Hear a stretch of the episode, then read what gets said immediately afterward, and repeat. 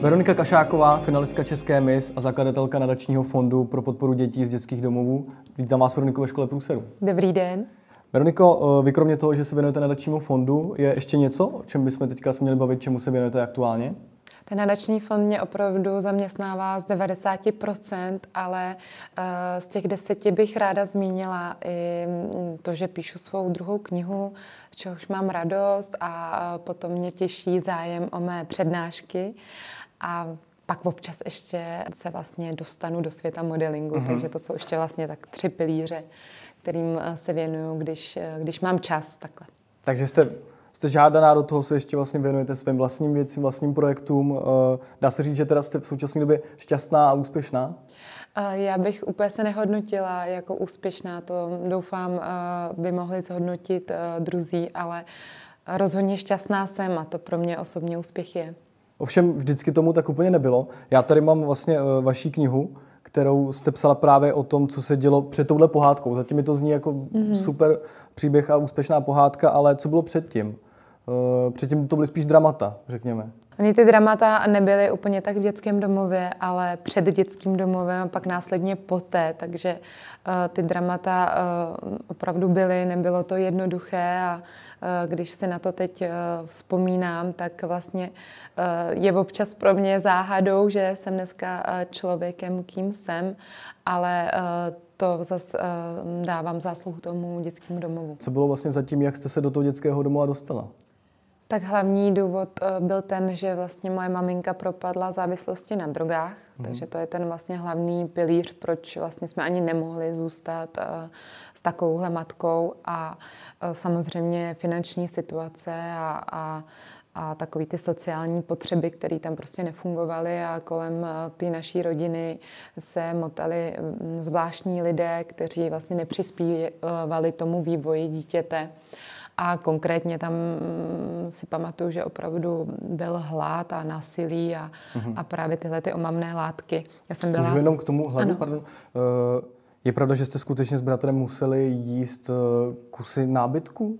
Abyste... Já, uh, já si nemyslím, že museli, že nás k tomu nikdo nenutil, Aha. ale vím, že bráška vlastně tuhle vzpomínku má docela živou, že jedl molitan z hladu, uh-huh. že vás to uh-huh. jako vlastně jako donutí, že, že já si tohle tu vzpomínku teda upřímně úplně nepamatuju, mm. ale můj bratr uh, vám ji poví určitě živě. Mm-hmm. Těch situací, které byly pro vás náročné, určitě bylo víc. Byl pro vás nejhorší skutečně ten odchod, to odebrání od té matky? Uh, bylo to to nejsložitější pro vás? Já si myslím, že dítě, uh, šestileté dítě má hlavně krátkodobou paměť a že si v tu chvíli vlastně vůbec neuvědomuje, co se děje. Ani vám to nikdo jako neříká, teď vás bereme od maminky, už ji nikdy mhm. neuvidíte, teď vás odvádíme do dětského doma a budete tam 16 let.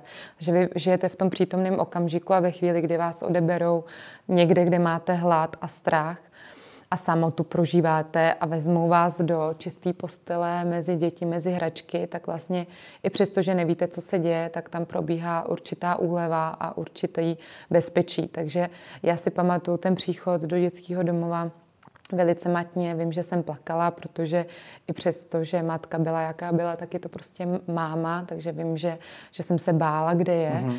Nicméně jsem se docela rychle uklidnila, protože jestli vám něco dětský domov dá, tak jsou to prostě základní potřeby sociální a, a takový ty, co potřebuje dítě ke svému běžnému životu. Pardon, a takže, takže ty největší strachy, takový to největší utrpení, uh, já bych třeba odhadoval Nebylo to v dětském domě, bylo to ještě před dětským domovem? Samozřejmě, aktuálně. To dítě vlastně má úžasnou věc, kterou bychom se měli učit my dospělí, že opravdu žije teď a tady.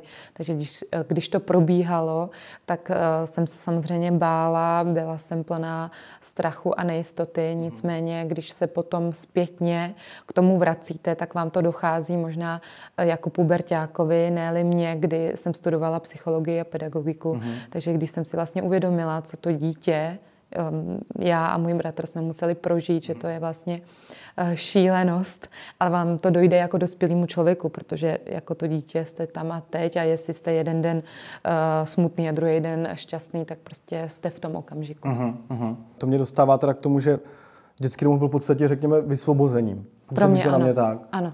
Což je samo o sobě už jako velice silná myšlenka, že pro někoho je vlastně vysvobozením dětský, dětský domov. To, je, to musel být určitý, určitý extrém. Vy jste v tom dětském domově byla jak dlouho, Veroniko? 16 let. 16 let? Ano. To znamená, i ško, povinnou školní docházku jste chodila ano. v dětském domově? Ano, přesně tak.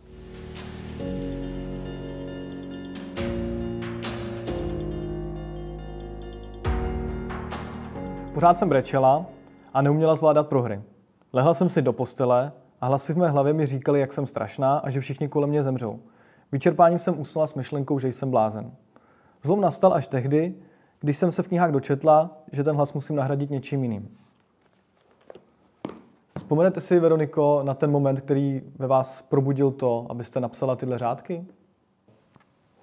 Tak hlavně tenhle ten moment si uh, pamatuju velice živě a uh, vlastně bylo to na základě toho dětství, protože vy, když uh, v sobě to dětství zakopete, tak ono se vám připomene. A vlastně tohle to nastalo už v době puberty, já si myslím, že mi bylo 13-14 let, kdy vlastně vás doháněly uh, ty traumata uh, z toho období před dětským domovem. Mm-hmm. A vím, že jsem měla v sobě obrovský pocit viny, že vlastně um, za to můžu já, co se stalo. že, sobě. Ano. Mm-hmm. To má 90% dětí z dětských domů, ale nejenom děti z dětských domů, i, i v rodinách. Děti viní sami sebe. Kdybych byla chytřejší, hezčí, mm-hmm. hodnější, tak by mě tady určitě maminka nenechala. A vlastně stáváte se v tu chvíli uh, obětí. A ta oběť jste už potom nejenom pro ty rodiče, ale stáváte se obětí pro všechny vztahy.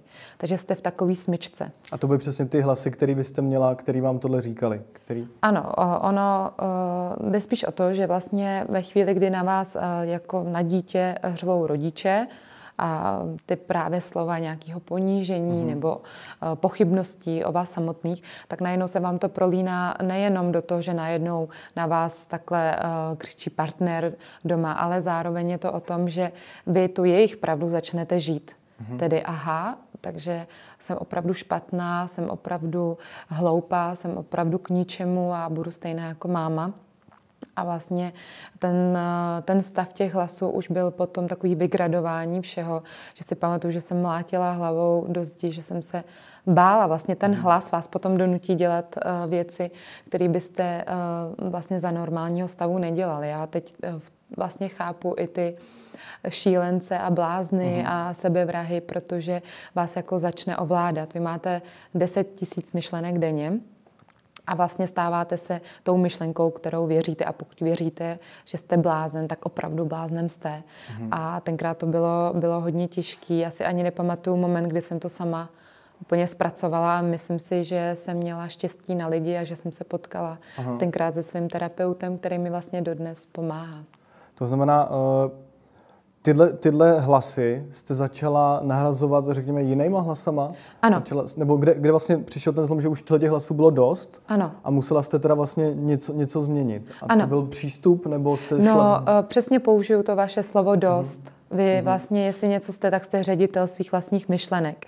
A uh, jenom bohužel i přes den, když se nám podaří prostě deset věcí a jedna ne, tak večer si prostě vzpomeneme na tu jednu, která se nám nepodařila. Mm-hmm. Takže já jsem jednou řekla regulárně dost, já už to nechci slyšet, já a prostě uh, jste blázen, který hovoří sám k sobě, ale to byla jediná možná jako pomoci, mm-hmm. protože já jsem potřebovala uh, reálně uchopit, co se mi děje v hlavě a reálně k sobě hovořit ne, Mm-hmm. Prostě ne, já tě neposlouchám a je to takhle a takhle.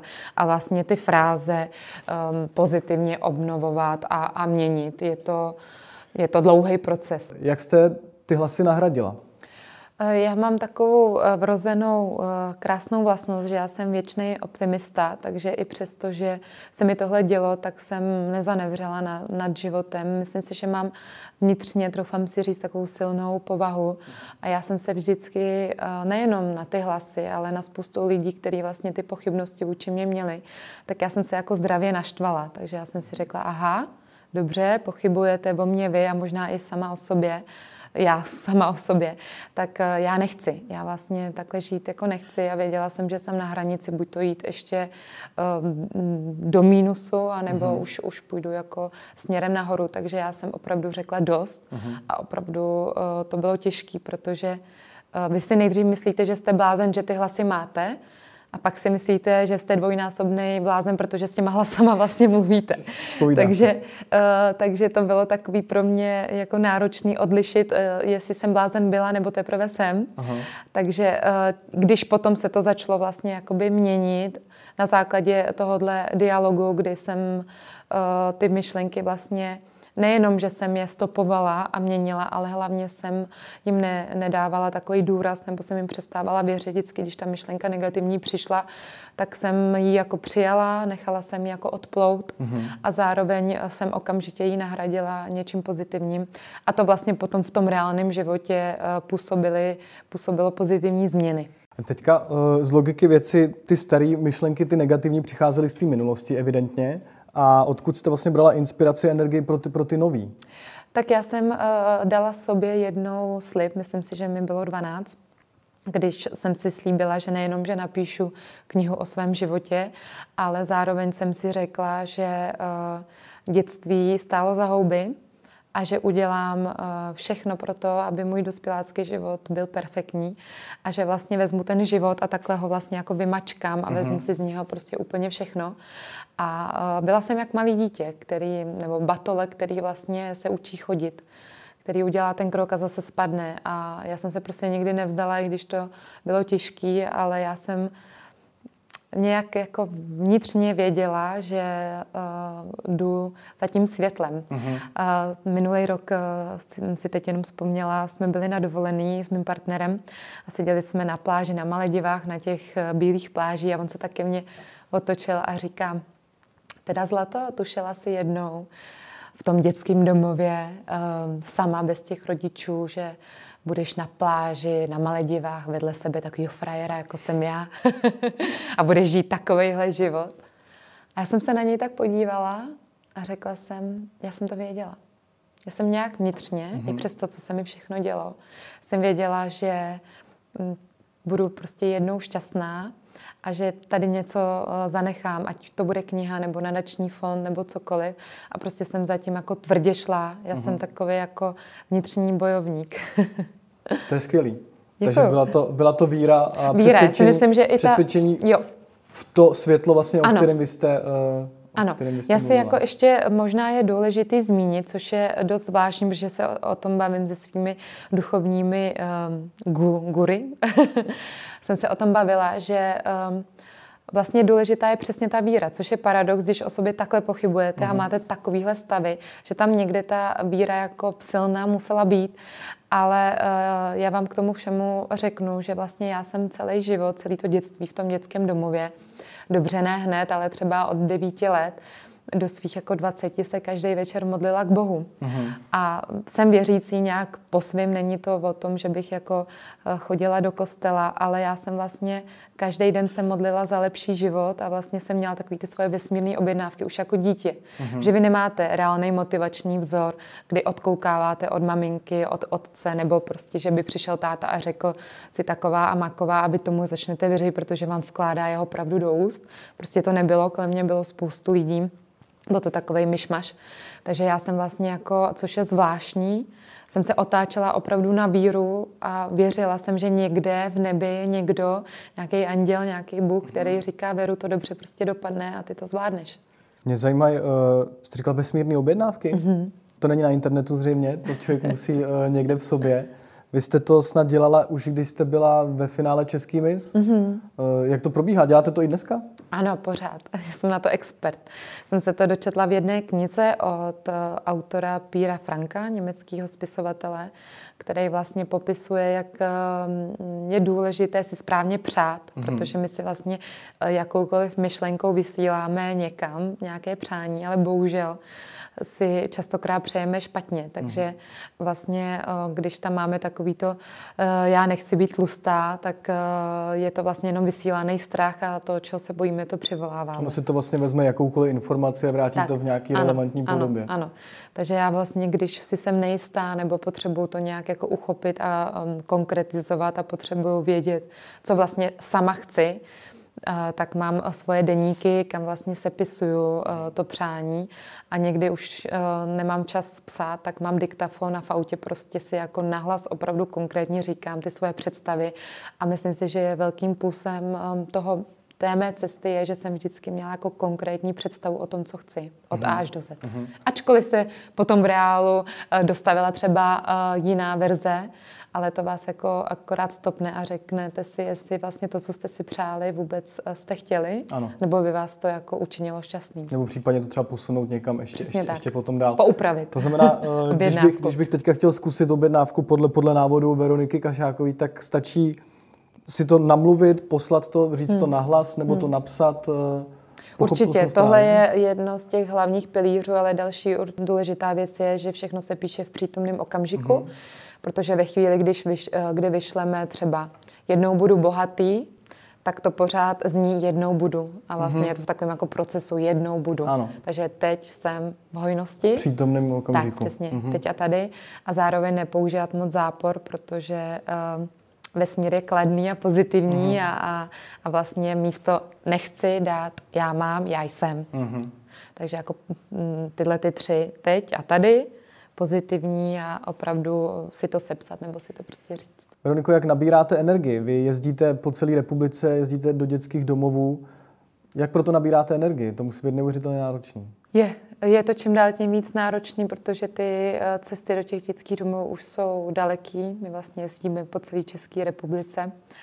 A eh, vlastně i teď dost bojuju s časem a snažím se jako prokládat ho tak, abych eh, měla tu energii takže eh, vlastně mám ranní rituály, mám večerní rituály, kdy se eh, takzvaně dobíjím. To mě zajímá. Tak, jaký, tak příklad, jaký máte ranní rituál? Ranní rituál mám eh, ten, že vlastně ta ranní hygiena nebo odchod do práce začíná jednou skvělou písní a to je Hopono Opono, nevím, mm-hmm, jestli to znáte, mm-hmm. je to vlastně havajská metoda, kdy vlastně já celý ráno dokola zpívám čtyři slova, což je odpouštím, miluji, děkuji a omlouvám se. Ano. Může to být buď to směrem k někomu druhému, nebo směrem k sám k sobě. To je očistný, očistná um, hudba. To je jeden rituál, další tam mám třeba afirmace, pouštím si nahlas svoje mantry, který mám buď to sepsaný nebo namluvený. Mm-hmm. Mantry znamená um, pozitivně podpořit se, třeba dneska bude skvělý den a, a dneska prostě budeš žít v hojnosti a tak dále a tak dále. A pak jsou takzvané meditace, to spíš večer, kdy mám svoje vlastně i CDčko, kde mm. mám jakoby poslech, který mě uklidňuje a vlastně ventiluju ty negativní emoce přes čakry a tak dále. A taky dělám každý měsíc um, rituál s průvodcem a ty mm-hmm. jsou různý, ať už to jsou konstelace, ať už to jsou řízené meditace, ať už to je regrese a tak dále a tak dále. Vlastně každý měsíc mám jednu. To znamená, vy se o sebe velice pečujete uvnitř. Mi to přijde. Já si jako myslím, že eh, je to takový celoživotní proces, a já myslím, že to jste byl vy, Marku, co jste mi řekl o té trubce, nebo...